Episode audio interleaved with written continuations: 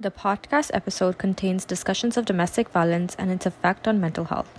The content may be triggering or distressing for some listeners, particularly those who have experienced or are currently experiencing domestic violence. Listener discretion is advised. If you are or someone you know is experiencing domestic violence, please seek help from a qualified professional or domestic violence hotline.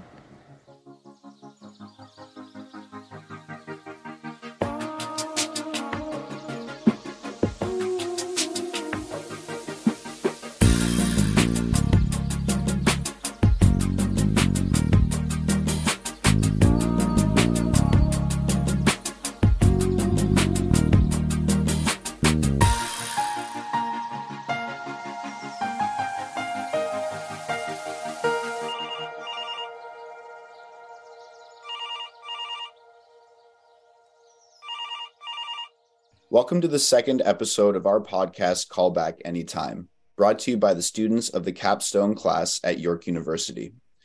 My name is Julian Blameyers, and I'm joined by my co host, Naval Khalid. Before we begin, we would like to start with a land acknowledgement. York University recognizes that many Indigenous nations have long standing relationships with the territories upon which York University campuses are located that precede the establishment of York University. York University acknowledges its presence on the traditional territory of many Indigenous nations. The area known as Tkaronto has been taken care of by the Anishinaabeg Nation, the Haudenosaunee Confederacy, and the Huron Wendat. It is now home to many First Nation, Inuit, and Metis communities. We acknowledge the current treaty holders, the Mississaugas of the Credit First Nation. This territory is subject of the Dish with One Spoon Wampum Belt Covenant, an agreement to peaceably share and care for the Great Lakes region. And now I'll pass the mic off to my co-host Naval. Let's welcome Charlene Avalos from Native Child and Family Services, located at 30 College Street, Toronto. Native Child was established in 1986 by elders, knowledge keepers, grassroots leaders, and community members. Native Child and Family Services of Toronto is a multi service urban Aboriginal agency providing holistic, culture based programs and services for Aboriginal children and families. Native Child and Family Services of Toronto strives to provide a life of quality, well being, caring and healing for children and families in the Toronto Native community. So, first, Charlene, uh, can you tell us about your organization, your work, and what resources are available? Oh, okay. That's a big question. Um, well, I, I think I should start at the beginning if that's okay, because I think framing things and grounding things in what are um, way of seeing and doing is really important because we come from a very indigenous led lens. And uh, so I'm going to just take you back a little bit. Um, 19, in 1989, Native Child opens its doors for services. Prior to that, the elders and community leaders in uh, downtown Toronto recognized the need for supportive services and healing services for community members, Indigenous community members in Toronto. And so they lobbied to get funding. And in 1989, we were able to open our doors. And at that point, there were four frontline social workers, um, our supervisor, who was an elder and traditional knowledge keeper, and our executive director. And the elder, when he brought us all together, said that um, it wasn't worthy to start an organization such as Native Child without first bringing in the spirit of the agency.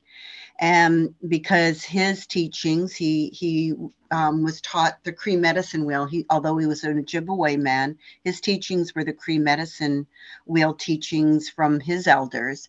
And basically, those teachings uh, taught that whenever you start something, you have to start in the eastern direction, which is the place of new beginnings. Mm-hmm. It's the place of spirit and it's the place of uh, bringing that spirit into fruition. And so, what he did is he took us out for four days and four nights to fast without food or water, to really come together as a group of people to bring the consciousness of the agency into being. And that's what we did. And I, I say that um, it's really important to understand the Eastern direction because uh, for in the Indigenous worldview, the um, spirit is really connected to the earth and it's all interconnected. Everything is interconnected and relational.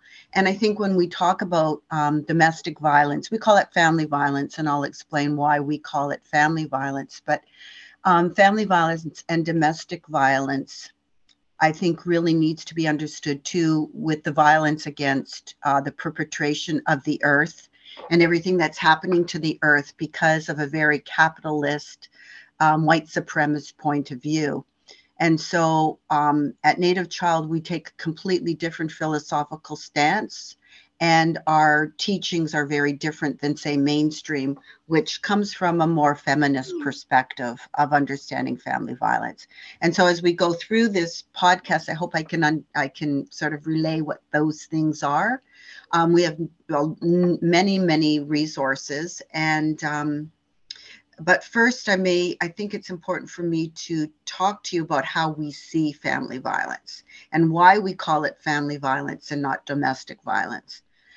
In the late um, i guess uh, 1990s we were a pretty well a supportive agency. We didn't have the child welfare mandate which is statutory protection services as a supportive agency in the 1990s, we were getting a lot of women coming to us and men too who disclosed sexual abuse, family violence, physical abuse, et cetera, et cetera. And we really started to try and understand it.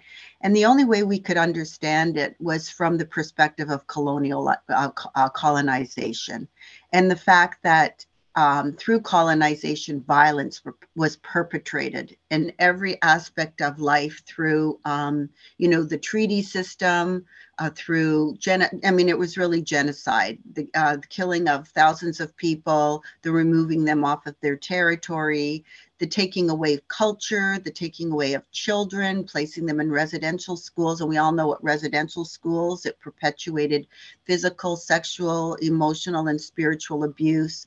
And then it was followed with the child welfare system. And then we see today, you know, the number of children in care of Indigenous children is off the charts. The number of Indigenous people in uh, penitentiaries and the federal systems uh, is off the charts. And so too is um, domestic violence and violence against young women and um, and you know older women and even young and men because we're seeing that within families the whole um, as, uh, family violence has been perpetrated through intergenerational trauma and it's landed now where we're seeing not just women being abused, but their partners are being abused, um, family members are being abused. So when we looked at family uh, domestic violence, we said we really need to look at the whole family.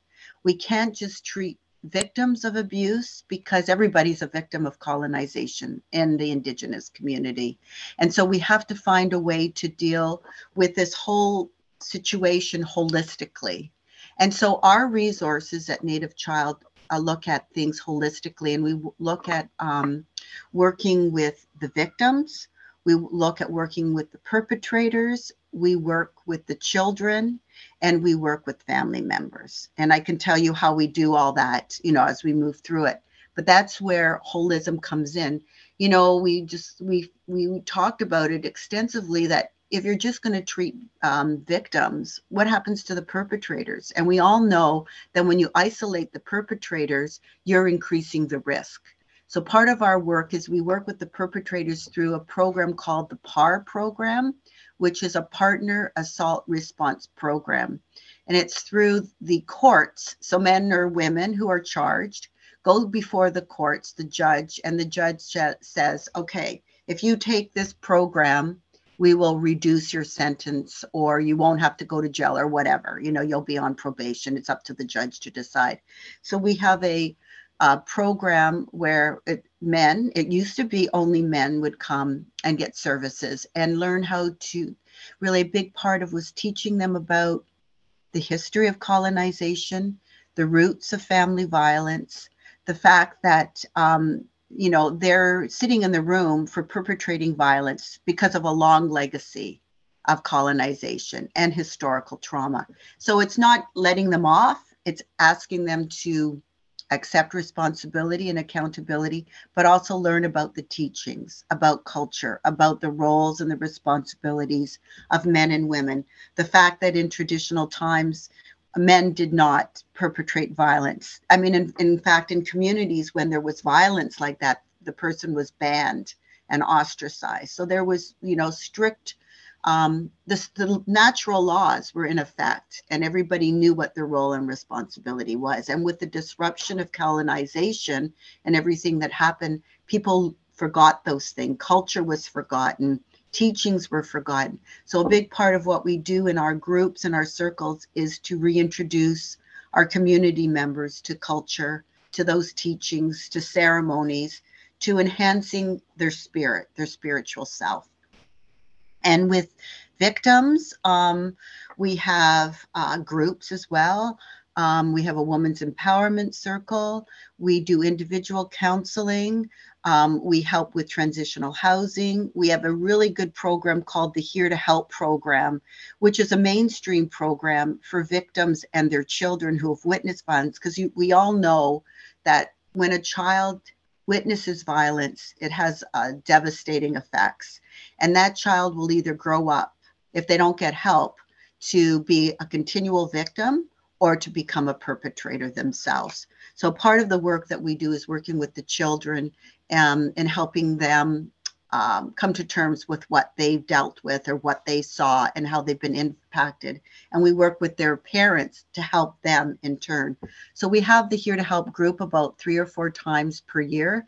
All of our groups are 12 week sessions. And what we're focusing on is culture, um, ceremony, understanding roles and responsibilities, healthy relationships, what it means, because some people don't even know what a healthy relationship is because they've never lived in that.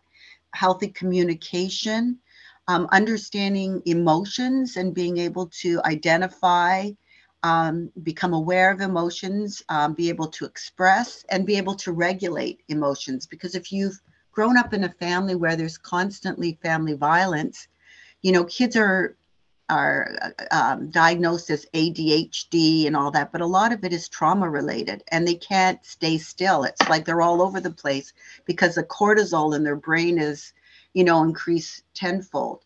So we help them regulate emotions and we do individual play therapy with the kids, we do groups, we do family work. And we also help them, you know, if you move through the medicine wheel in the north, the physical, to come up with some good coping uh, strategies, you know, learning how to um, nurture yourself, et cetera, et cetera. I'm sort of talking very fast, so stop me if you want to ask questions. I'm sort of trying to give you a million things in one answer. yeah, thank you so much for providing that summary and um, all the values behind a Native child. Um, so I just want to present some statistics uh, before we move into a discussion. Um, so more than six in 10 Indigenous women have experienced physical or sexual assault in their lifetime. According to a general social survey on victimization in 2014, 21% of Indigenous people in the provinces self-report witnessing violence committed by a parent, step-parent, or guardian as a child compared to 10% of non-Indigenous people in the provinces.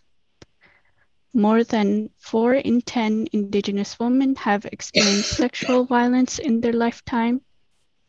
Rates of spousal assault or another family member against Aboriginal women and girls are more than three times higher than those against non-Aboriginal women. Aboriginal women 15 years and older are 3.5 times more likely to experience violence than non-Aboriginal women. So now that we have presented these statistics, um, we have a couple of questions for you, Charlene. What sure. are your thoughts on these statistics? Well, I think it just is an example of what I was talking about the historical intergenerational trauma that is raising its ugly head now, and we're seeing it everywhere. Um, violence is perpetrated um, against Indigenous women, uh, youth, uh, children um, much high at a much higher rate than the mainstream um, community. But I do have to say that the Indigenous community is one of the fastest healing communities, um, I think, in the world because it um, was at the you know because of all the devastation that happened that there's a really big movement um, in the indigenous community towards healing all members of a family. And you know uh, not only is it family viol- uh, domestic violence, but also, you know, sex trafficking in the indigenous community is very, very high because, uh, and we've just decided, just um, started a new anti-human trafficking program two years ago to address that issue. So I think, you know, again, the word domestic violence is too narrow. Um, for the indigenous community because it's all the violence that has been perpetuated against the community, including uh, sex trafficking and grooming, etc. I mean, we have young girls as young as 12 and 13 who are being groomed. Um, our second question is uh, Our statistics reveal that Indigenous women are more likely to experience domestic violence than non Indigenous women. Um, why do you think that is? Um, I think uh, that is um, because of, um, well, uh, two things. You know, one is because family violence is perpetrated within families. So if you have an indigenous family and they all, their parents and, and grandparents went to residential school where they learned about, um, you know, they weren't parenting, they weren't parented there was physical, emotional, sexual, and spiritual abuse. And when they went back to their communities, some of that stuff still continued. The other thing is, is you need to look at um, the um, poverty that many indigenous indigenous people are in. Um, you know the um, yeah the poverty, the social uh, the social indicators of um, you know uh, healthy living you know, poor housing conditions, uh, the nutrition. I mean, some communities in Northern Ontario don't even have clean drinking water. Um, the rates of alcoholism as a way to cope and drug addiction as a way to cope with all the intergenerational tra- trauma and the living conditions are off the charts. So that all perpetrates family violence and domestic violence. I think when you have also Indigenous women living with non-indigenous men there's still that real stereotype and racist uh, uh, um, attitude. People don't even realize how racist they are towards indigenous people and what the stereotypes are. You got to re- you got to remember that it was in you know the confederation uh, when in um, john a. Macdonald stood up and said this is a white country. And as a result of that the indian act was enacted which um, demonized indigenous people and made them, you know, it, says right in the Indian Act, I want to make Christian and farmers out of the um, heathens and savages. So that whole um, sorry, stereotype about Indigenous women is very much alive and well, even to this day. People think, oh, you know, there's no such thing as racism, but there is. And I have uh, two gra- Indigenous granddaughters who have often said to me, Grandma, you have no idea what it's like to be Indigenous in high school uh, these days. So I think that those kinds of things have to be taken into consideration. Again, systemic racism, socioeconomic conditions, intergenerational trauma, um, isolation on some of these in some of these communities, lack of resources in northern communities, lack of clean uh, water and good food etc. Thank you. Um, so I know you've already touched on this, but looking at Canada's history, specifically at colonization, uh, do you think there is a connection between the impacts of colonization domestic violence? And can you expand on that oh, connection? Yes, absolutely. Absolutely. 100%. There is a 100% correlation. And there's also a 100% correlation to domestic violence, um, colonization, and the destruction of the planet that we're living on. You know, um, the lack of uh, the lack of awareness and consciousness about uh, the earth and um, it, it it perpetrates to all human beings as well because we're living in a capitalist world uh, society and worldviews which is about uh, patriarchy it's about domination competition and ownership as opposed to the indigenous worldview um, which is about um, you know cooperation. It's about people um, honoring the earth and recognizing how we're all interconnected. It's about, um, uh, you know, uh, you know, everybody having a role and responsibility and no domination of one person over another or one community over another. So what colonization did was it brought in very capitalist worldviews and values as opposed to the indigenous worldview and values, which is very different and much more holistic, interrelated, and interconnected with everything including the earth. So, yeah, absolutely. Thank you. Um, what are some contributing factors that can affect children and family members who are experiencing domestic violence? I think I've already mentioned that poverty, mm-hmm. systemic racism, lack of uh, housing, overcrowding, um, lack of food, um, in some northern communities lack of resources lack of clean drinking water so i mean you know the uh, situation in northern communities is very different than say in toronto where there's more resources in toronto than say in some somewhere like um, you know james bay in uh, isolated communities yeah so Research has shown that there is a direct negative relationship between domestic violence and mental health. Can you speak about that? Well, from my perspective and from the Indigenous perspective, mental health is an imbalance in the spiritual, psychological, emotional, and physical aspects of a human being. And I think, again, the mainstream way of looking at mental health is they just want to deal with somebody on a um, emotional or psychological level. In the Indigenous community, there's the recognition that you have to deal with all four quadrants of a human being and create balance for health. So, really, um, if somebody's out of balance, um, you know, they're not going to be able to handle um, the, the internalized anger and oppression and racism that they carried. And so they lash out to those closest to them, whether it's their partner or their uh, other family members. So, absolutely, mental health in um, the Indigenous community is, you know, very um, impacted um, by what's happened. But as I said, a lot of uh, resources are not now being put into place to help the community deal with those issues. But absolutely, there's a correlation between mental health you know, um, mental health and, you know, we call it concurrent disorders. A lot of times people, when they have mental health issues, they um, try to deal with it through addiction, through alcohol and drugs, and never get to the root of like balance.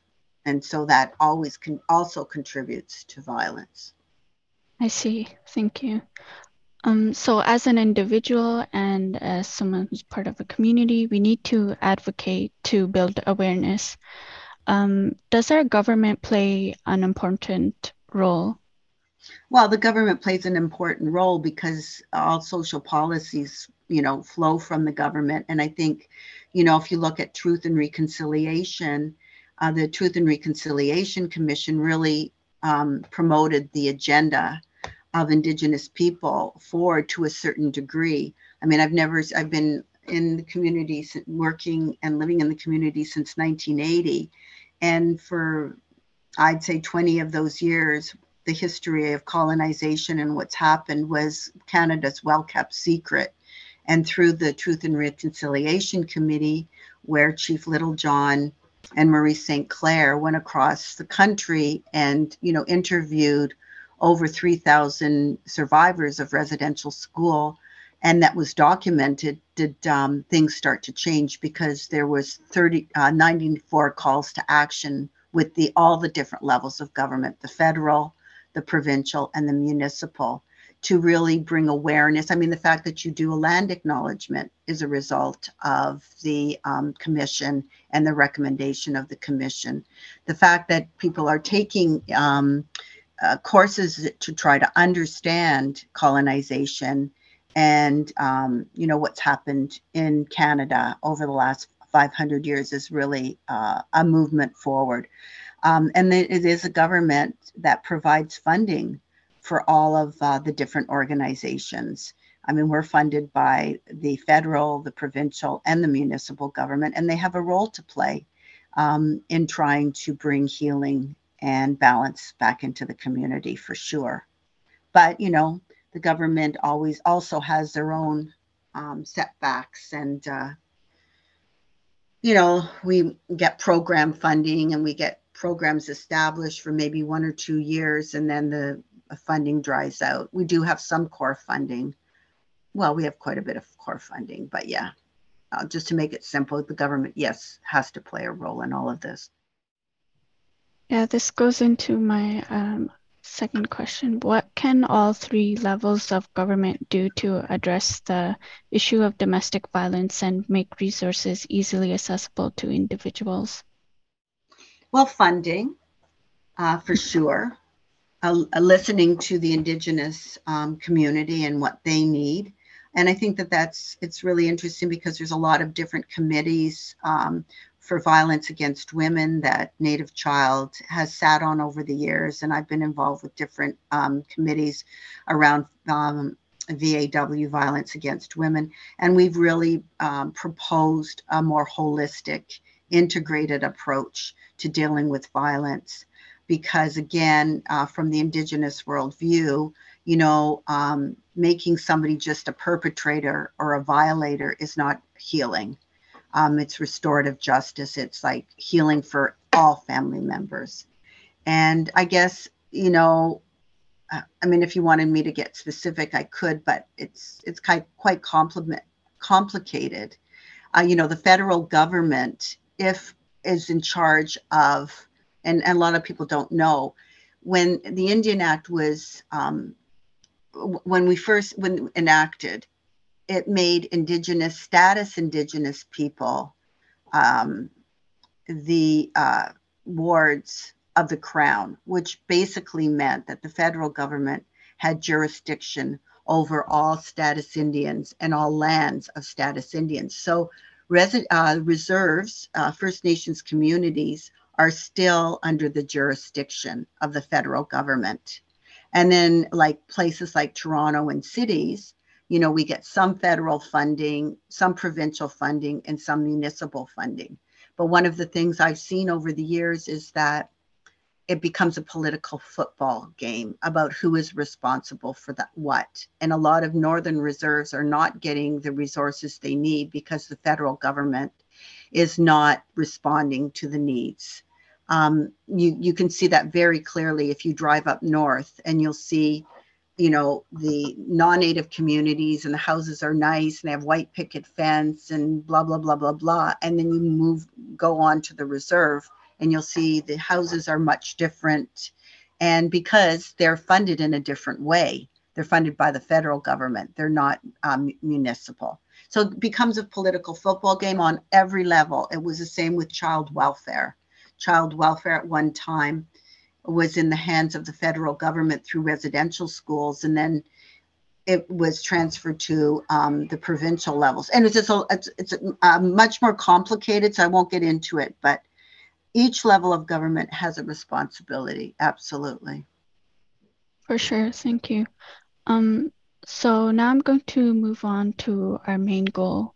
We would like to remind our listeners about our main goal, our main goal is to provide an answer to how resources can become more accessible in specific communities.